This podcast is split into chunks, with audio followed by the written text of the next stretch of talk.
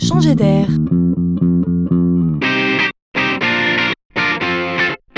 C'est la chronique de Laurent Collen.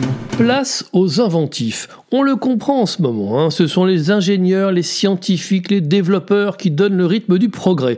Mais quand les technologies, les nouveaux outils sont là, nombreux sont ceux qui réfléchissent à de nouveaux usages qu'on n'aurait pas imaginés à l'origine.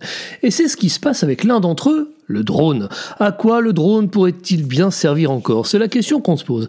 Alors je ne résiste pas à l'envie de partager cette géniale idée avec vous. C'est une compagnie d'assurance anglaise qui l'a eue. C'est l'idée au départ, hein, que quand il faut rentrer chez soi le soir, qu'il fait nuit, qu'on a un peu de marche à faire et qu'on est seul, il faut avouer qu'on n'est pas souvent rassuré.